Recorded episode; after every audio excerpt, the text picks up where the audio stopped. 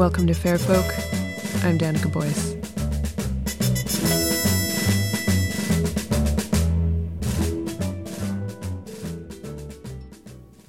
On a certain evening or two in late June, an astronomical event occurs that brews excitement all over the Northern Hemisphere. That night, when the northern half of the Earth's tilt towards the sun is at its maximum, folks stream into the hills singing, bearing foliage chosen for its symbolism, and lighting bonfires in honor of the sun, a glowing ball visible for a longer period on that day than any other day in the solar year. In this episode, I'll explore and share music from some of the better and lesser known celebrations of the midsummer solstice in Europe, from the Neolithic Age through the Middle Ages to the present. In the process, I'll invoke and hopefully even answer some of the perennial questions that arise along with this mysterious holiday. Like, what is a maypole? Why are all of those Russians bathing together? And how can I find buried treasure when all I'm wearing is this garland of mugwort? And what's all this about human sacrifice? Before I begin the episode, I want to say thank you to all the people who filled out the listener survey I mentioned in the last episode. And I have to say, either the people who filled out the survey were an unusually kind sample, or my listeners are just generally amazing people. I'm going to assume the latter. Seriously, though, I was floored by the depth and the generosity of people's comments. I'm so grateful for your honest feedback, and I'm really pleased to be conversing with such an interesting and interested group of people. Some folks told me that the podcast means a lot to them personally. One person said that it's part of a family tradition for them, and more than one said that it got them through a difficult time in their life. That means a lot to me to hear, since this podcast is my very favorite thing to do, and I love to know that me making it makes other people happy too. I heard from you all that you enjoyed the Fair Folk footnotes and almanac segments from the first season, so I'll be bringing those back here and there, beginning with this episode, which is entirely dedicated to calendar like subject matter. You also told me that the most inspiring part of the podcast is information about pagan or pre Christian rituals, which is hilarious because I was pretty sure that was just something I liked and that you were just tolerating for my sake. So I'll keep delivering the weird pagan goods, and you keep being you. Thank you again.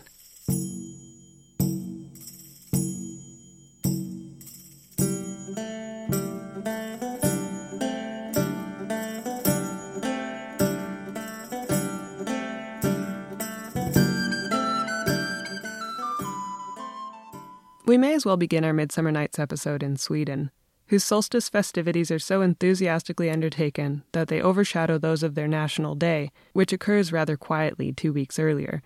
On June 24th or thereabouts, Swedes will don folk costumes and host or attend the biggest picnic of the year in their favorite outdoor location.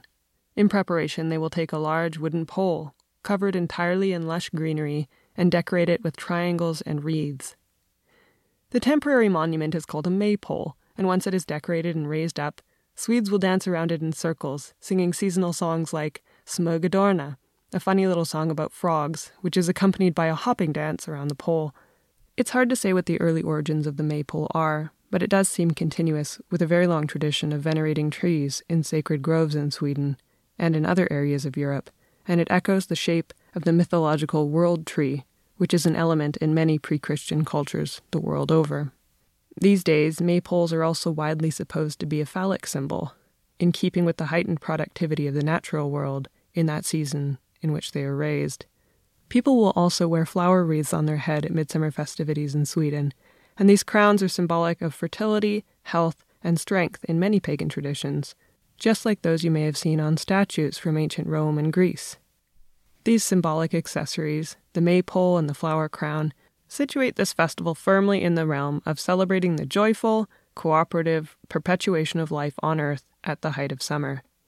Another traditional element of the Swedish midsummer worth noting is the nationwide ritual of drinking snaps, often with a tasty side of pickled herring. The snaps drink is usually an aquavit, a clear, unsweetened herbal liquor which is conventionally drunk from a long stemmed shot glass while making eye contact with the others around you and saying skål or shouting it depending on how many aquavits you have already had that afternoon. As you can imagine, the addition of alcohol, to an occasion already known for its headiness, is only likely to heighten the role of fertility in the day's proceedings. If you haven't heard a complete song dedicated just to the act of taking shots, here it is, in a recording as brief and as bracing as the snaps ritual itself.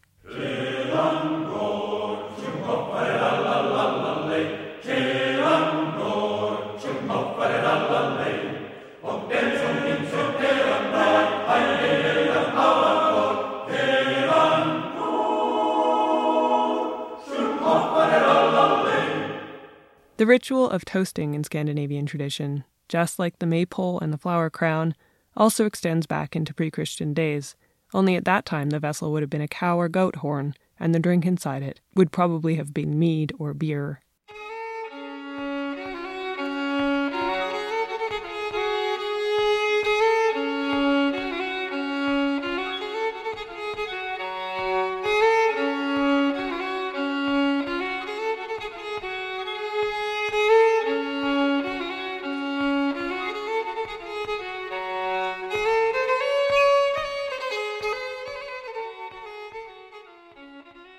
Looking at all these ancient Swedish midsummer traditions, it's easy to think that Swedish midsummer is a pagan holiday, the summer complement to the winter solstice, which Scandinavians are famous for enjoying since forever. Some neo pagans even call the solstice Litha, using an Old Norse word for June or July. And although the Midsummer Festival contains many pagan elements, such as dancing, a maypole, decorative greenery, and wreaths, there is, it seems, no actual evidence aside from speculation and wishful thinking, that Scandinavians or Germanic pagans in general actually celebrated the summer solstice. The Northern European version of this high summer festival that we now call Midsummer seems to have originated in the early Middle Ages, a Christian celebration of the birth of John the Baptist, the man who was famous for baptizing, or ritually bathing, Jesus and his followers by immersing them completely in the River Jordan. That may at first seem odd, since, as many people know, Christianity in the Middle Ages had a serious habit of appropriating pre existing pagan holidays for its own ends. But in this case, a medieval Christian origin for the holiday makes sense. First off, in very northern latitudes, there are several days and nights of continuous sunlight, so in many areas of Scandinavia, there'd be no obvious difference between the solstice and the week before or after it. Furthermore, the solstice marks the death of the sun, the decline of its influence for the rest of the year, if the winter solstice is celebrated because it marks the sun's return to an area where access to food and warmth is life or death, the decline of the sun just might not warrant a joyful celebration. Secondly, and I think most interestingly, pre Christian Germanic peoples thought about time a lot differently than we do now. Time was not seen as independent from the things that happened as we see it now. Time was what happened, the events themselves. If the thing didn't happen, then it wasn't a time. There's even a clue of this older meaning of time in the word itself. Time has the same base as the word tide, as in the movements of the ocean. For example, if for some reason the ocean did not surge or retreat one day as we expected, we would say there had not been a tide. Likewise, if the summer solstice was not discernible, or did not improve or affect people's lives in any major way, then it probably wouldn't have been celebrated as a major holiday. And in fact, that word litha used by some neo pagans to describe the festival now, is the key to its undoing as far as the solar calendar goes. Litha refers to the months of June or July, and it means literally pleasant or navigable, in reference to conditions for sailing. And that's because a great many people in early Scandinavia would have taken advantage of the copious daylight available in June or July to go traveling by boat southward in order to trade or to raid and augment their resources. In any case, there's no written evidence of summer solstice customs occurring in Scandinavia or in Germany until the Middle Ages, and these were clearly associated with Christianity, compared to the copious evidence for winter solstice customs before this time. So, where did these obviously pagan summer solstice fertility rituals come from then? Jacob Grimm, of Grimm Brothers fame, noted that midsummer bonfires, the most common midsummer custom, in the north of Germany had traditionally happened at Easter or in other words, around the spring equinox, midway between winter and the summer solstice, which is possibly when other northern European cultures celebrated the return of the sun as well. Here's the Swedish folk song describing the feeling of delight that comes when you're outside in the beauty of nature in summer. The song is traditionally sung at graduation in late June. This is Frifot with I denna ljuva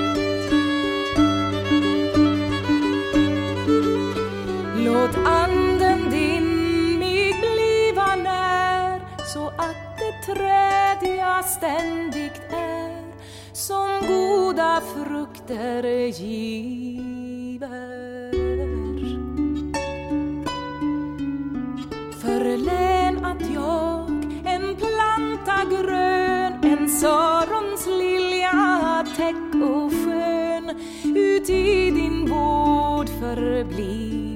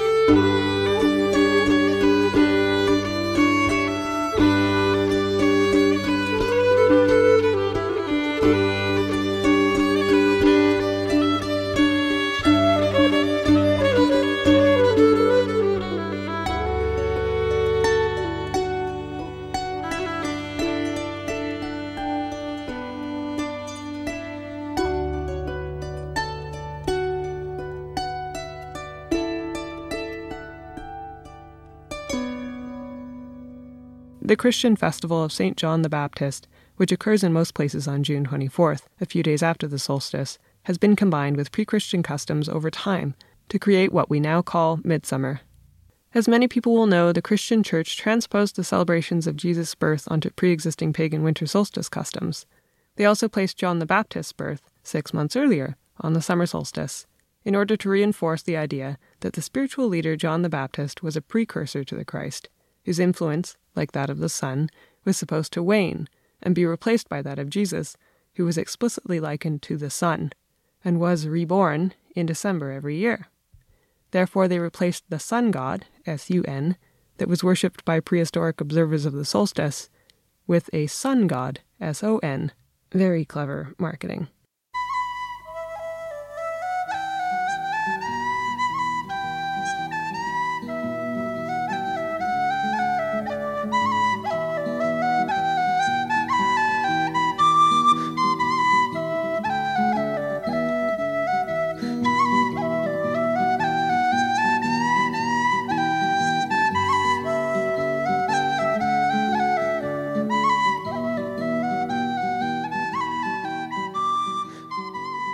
Let's travel to Ireland, an island known for the age and variety of its folklore traditions.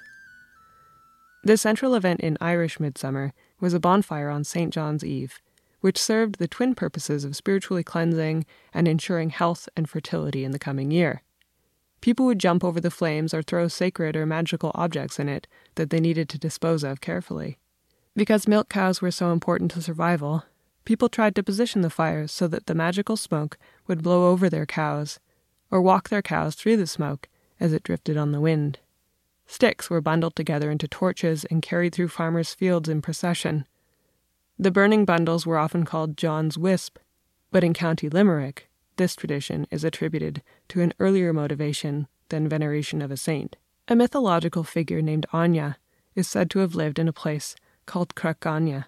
It's said this figure, who is associated with the sun and with light and was possibly a goddess, died on Midsummer's Night. All the good people, or fairies, came streaming out of their raths and leos, or fairy rings, in every corner of Ireland, carrying torches in her honor. I think I prefer this explanation of events.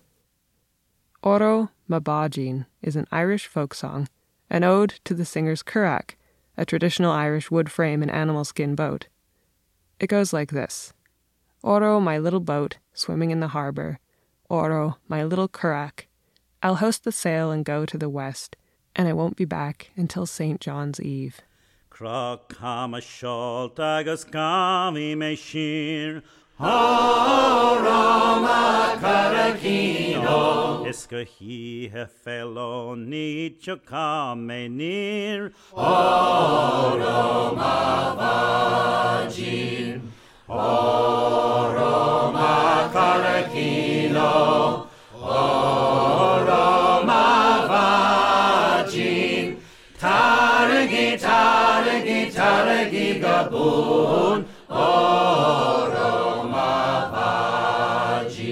Es nach frahim awajin es na veron gun. Harama karakino. Es ne gesli a daringt galaders gabun. Harama vajin. Harama karakino.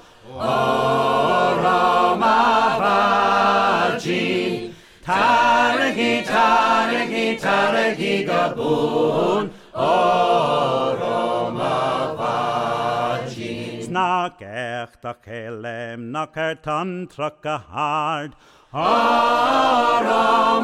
karakino. Is nak edremium paranish haran tra. Aroma vajin. Aroma karakino. Aroma vajin. Taragi, taragi, taragi gabun. Aroma vajin. Krakam a shalt agus gawi me shir. Arama karakino. Iska he he fellow need chakam me near. Aroma vajin. Aroma karakino. Aroma vajin.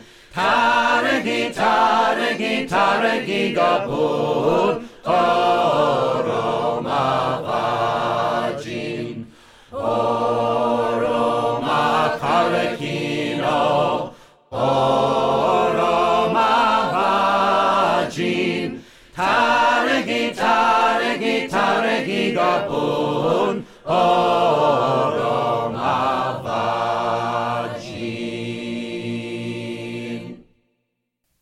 Use of fire for ritual purification is common to virtually all midsummer traditions in Europe.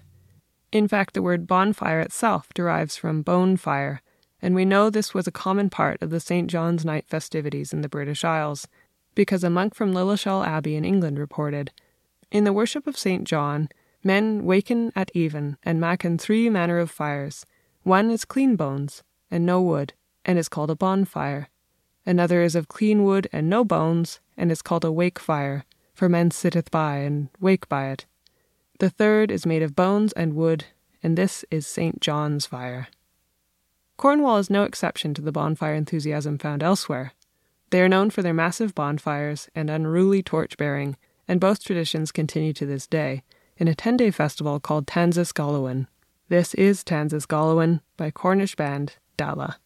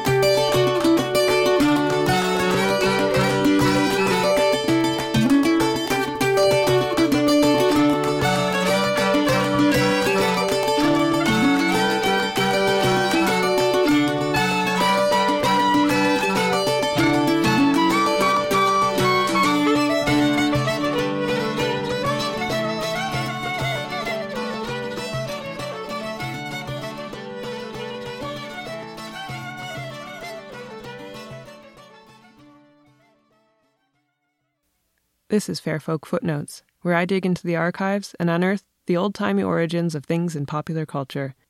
If you're a fan of horror movies or folk music from the 70s, or you're just into watching cult classics, you've probably seen the 1973 film Wicker Man. If you haven't, I'll give you a quick summary. A police officer goes to investigate the disappearance of a child on a Scottish island populated by an insular pagan community. He comes to believe she is being held as a prisoner to be ritually sacrificed on Midsummer's Eve to increase the island's failing apple harvest. In fact, when he arrives at the ceremonial site, he is bundled into an opening in a giant effigy of a man made of wicker and burned alive himself. This film builds on an old idea that ancient Celtic societies sacrificed humans at midsummer in large effigies made of wicker. But is this belief accurate? Julius Caesar was the first to say that the Gauls of the first century BC in France used this form of sacrifice. But can we really give him the final word? Some folklorists say that these accusations are more likely cross cultural slander than a reliable ethnographic report. There are medieval accounts of wicker effigy burning in the Netherlands and France, places where Celtic tribes lived in the Iron Age, but there's no reason to think that this effigy contained humans. To be fair, we do have some evidence of ritual murder in England and Ireland, though. One example is bodies found in bogs with injuries corresponding to three different gods, like the one called Lindow Man found in northwest England. Another example is bodies found in the foundations of buildings in Ireland from the Bronze and Iron Ages and later. However, if or when Celts were sacrificing humans, it's very unlikely that they would have placed their victim inside a large wicker effigy since a structure made of such flimsy materials probably couldn't support the weight of a human, especially not while on fire itself. Most likely, the Romans had something to gain from presenting cultures other than their own as barbaric, and combined descriptions of the burning of effigies on the continent with descriptions of sacrifice from the British Isles to create the perfect climax for a 1970s folk horror film. At the film's grisly end, the revelers hold hands and dance in a circle and sang this classic Middle English tune about the beginning of summer. Summer is a comin' in. Here it is performed by Trouvere medieval minstrels.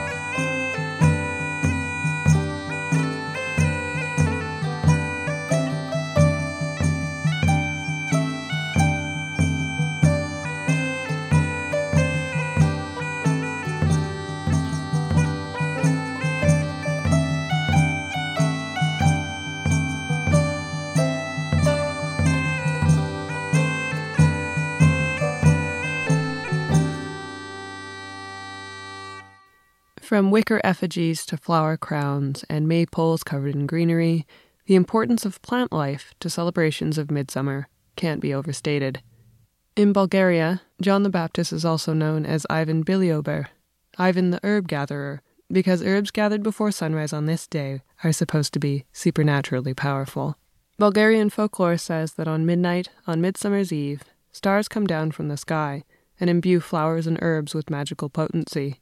Women go out at dawn to search for herbs, singing traditional songs like this one, Ivan Narada, performed here by Donka Paneva and Mitka Petkova from Malomir village, Yambol district, Bulgaria.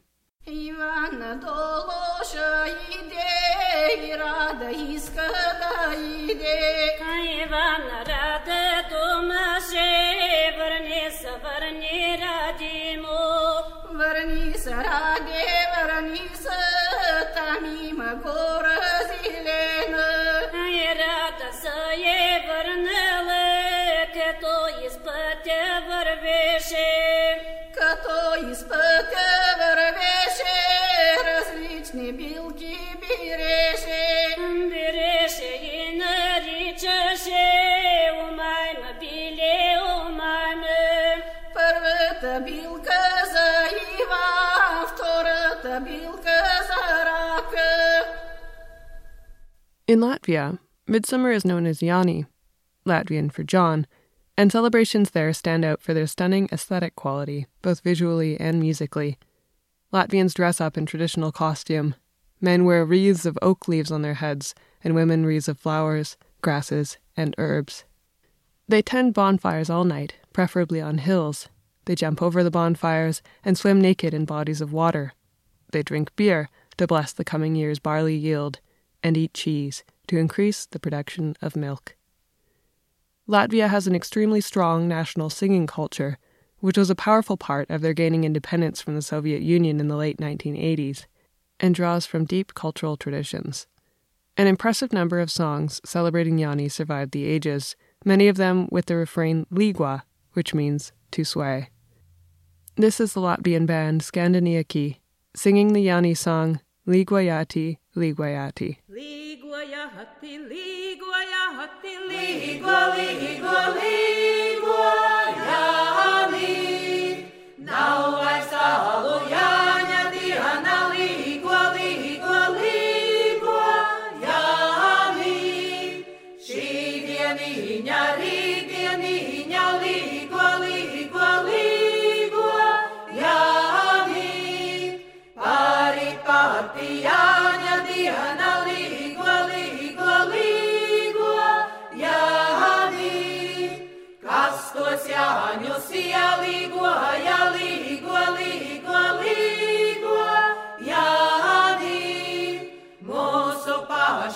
pašu ciema ļaudis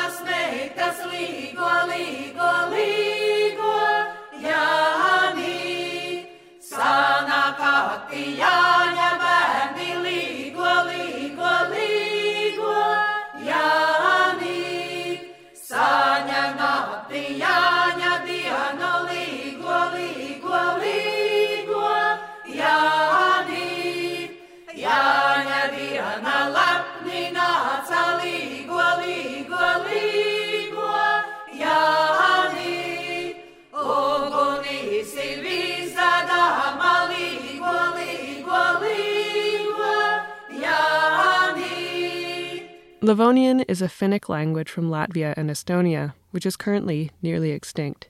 While there are some speakers living who learned the language from their parents, and some who study or have studied the language at university, it is unclear if there are any speakers who currently use the language in everyday life.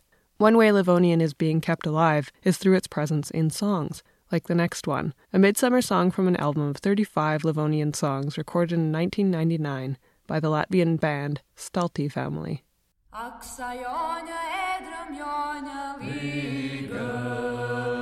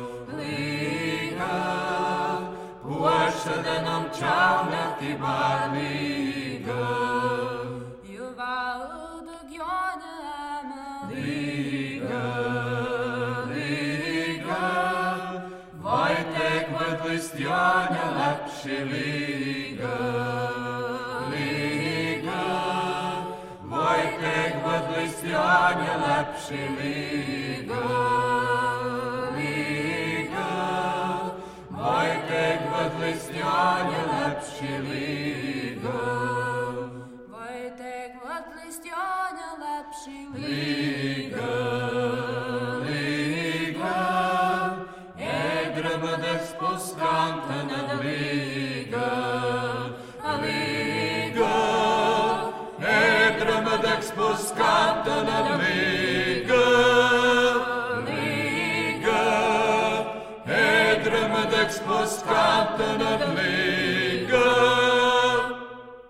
Ivan Kupala is the name of the holiday celebrated across countries that share Slavic heritage, including Russia, Poland, Ukraine, and Belarus.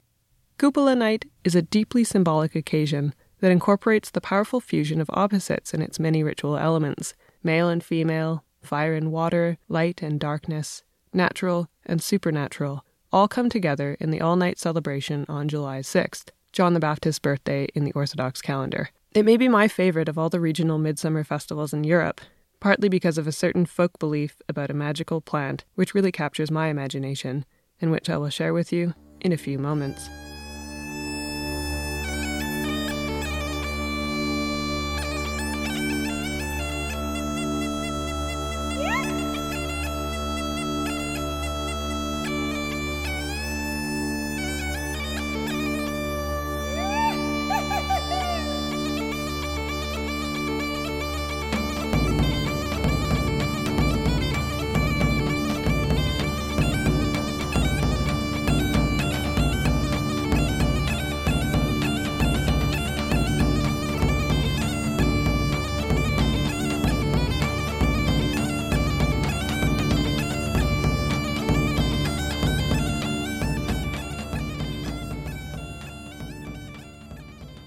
The earliest references to Ivan Kupala date from the 11th century, though because of its ritual and folkloric elements, the customs associated with this day and the night before are locally believed to be much older.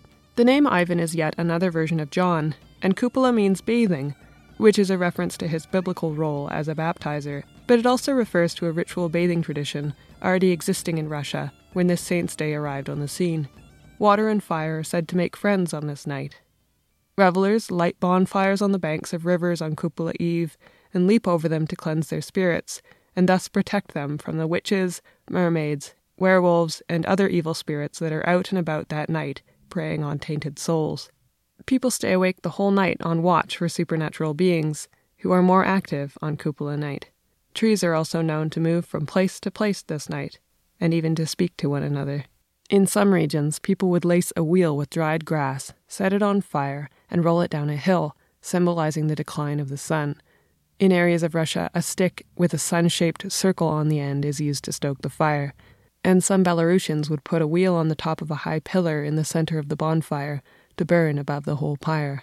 Unmarried girls weave crowns of flowers and herbs to wear, and in the evening they float them out onto bodies of water, topped with a lit candle to bring them luck and love, another combination of fire and water in this festival. A boy might try to catch a particular wreath to demonstrate his affection for a particular girl, but don't worry, she doesn't have to choose him. This is the Dmitry Pokrovsky Ensemble singing a love song called Porushka, which would be sung in a cheerful and noisy procession through the streets of rural Russia. The song describes a lover named Ivan, who the singer adores for his exuberant hairiness. I love him, Perushka says, for his dear head is curly, and his beard is frizzy, and curls twine over his face.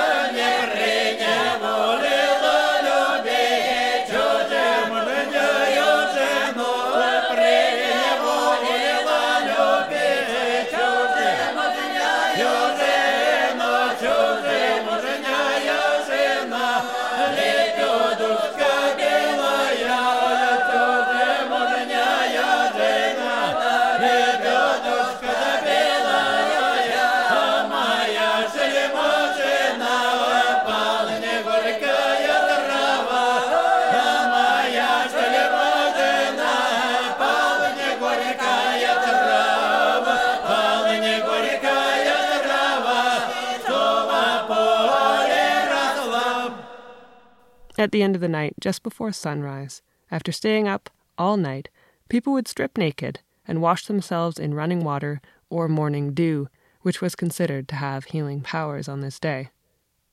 There's a somewhat mysterious song sung in Ukraine at Kupala that describes the death of a young woman named Maria.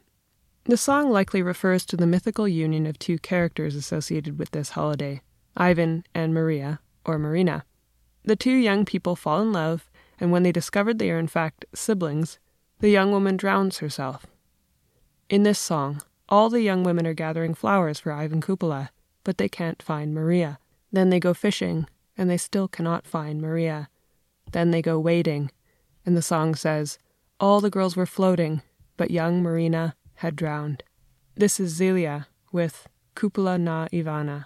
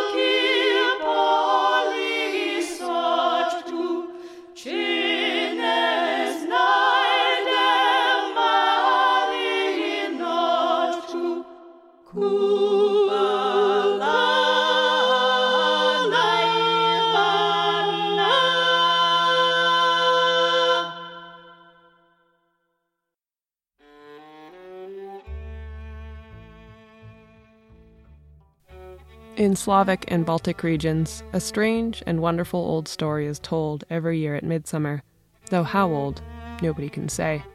The tale varies by region and by teller, but the main elements remain the same. A young person or two is venturing into the deepest parts of the woods on Midsummer's Eve, just before midnight, and looking for a botanical oddity, a freak of science, the mythical flowering fern. You'd think that if you were looking for a very specific plant in the dark forests of Poland or Belarus, You might want to wait a few hours for the sun to rise on what is famously the longest day of the year. But if you did so, you would find yourself waiting another year, since this magical fern only blooms at midnight on Midsummer's Eve. But don't worry, if you are close enough to see the fern, you will notice that at exactly 12 a.m., it begins to glow like the light of some fierce star, or maybe the eye of some demon. You can't miss it. You might want to be careful about how you approach the flower once you see it, though. In fact, they say you should probably go naked and drape yourself with mugwort garlands, just to be safe. And bring a clean white linen cloth with you, so you can gently shake the flower onto it once it blooms, or it might dissipate into the air as soon as it falls. If you do catch it in your hand, be sure to never let it go, because then you will never see it again. In fact, if you do decide to touch it, you might want to do as some others have done and cut an opening into your skin to store it in, just until you get home. In no time at all, you'll feel the effects taking hold. You'll notice that you understand the speech of animals and birds. Or maybe you suddenly know where all the treasure in the country is buried. In fact, now that you think about it, you know everything. You wander out of the trees some hours later, in a happy daze. You've heard that this morning the sun plays in the sky at dawn, and through eyes damp with wonder, you watch it shimmer over the horizon in tandem with the sway in your step, and you look ahead to a year that will surely be filled with bounty and with joy.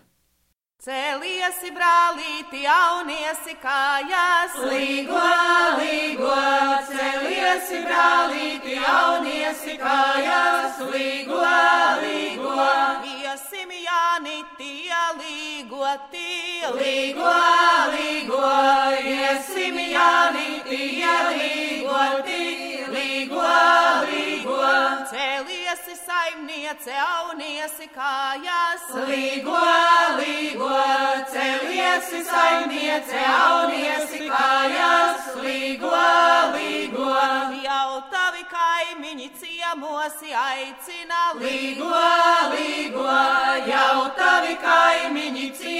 ciemosi aicina, līgo, līgo, nebūsi saimniece, jāņose gājuse, līgo, līgo, nebūsi saimniece, jāņosi gājusi, līgo, līgo, paliksi gotiņa salā vitēs, līgo, līgo, paliksi gotiņa salā vites, līgo, līgo, kopā, kopā kaimiņu meitas, līgo, līgo, kopā, kopā, kaimiņu meitas, līgo, līgo, iesim jānīti padaudzināti, līgo, līgo, iesim jānīti padaudzināti, līgo, līgo, Kopai, kopai, kaimiņu puiši. līgo, līgo,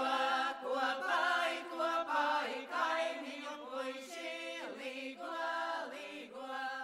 That's all for this episode of Fair Folk. If you enjoy the show, please like our page on Facebook or leave a review on iTunes. Thank you so much for listening.